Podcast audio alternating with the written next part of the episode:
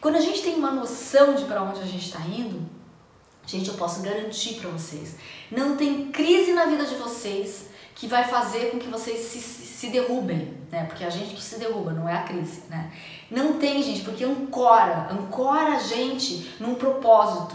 Então, quando eu tô ancorado num propósito, pode sair um, passar um tsunami na vida de vocês, pode é, é, tudo virar de ponta cabeça, mas tem uma âncora no propósito. Quando tem uma âncora naquele propósito, a gente se reconecta de novo, independente do vento e do, do ventaval que está passando.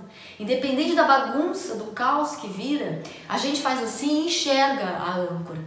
Isso é o propósito de vida. Então, você vai dizer assim, ah não, mas Miriam, eu não, eu não tenho condição de saber qual é o meu propósito. A gente não tem que saber o que é o propósito, a gente tem que acordar as pessoas dentro de nós que têm essa informação.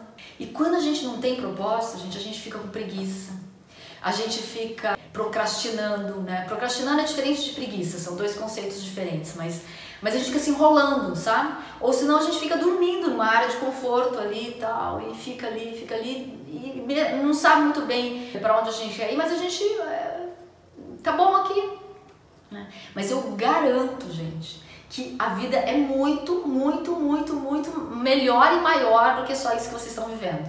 E que o potencial que vocês têm para apresentar para o mundo é gigante quando vocês acordam essa equipe.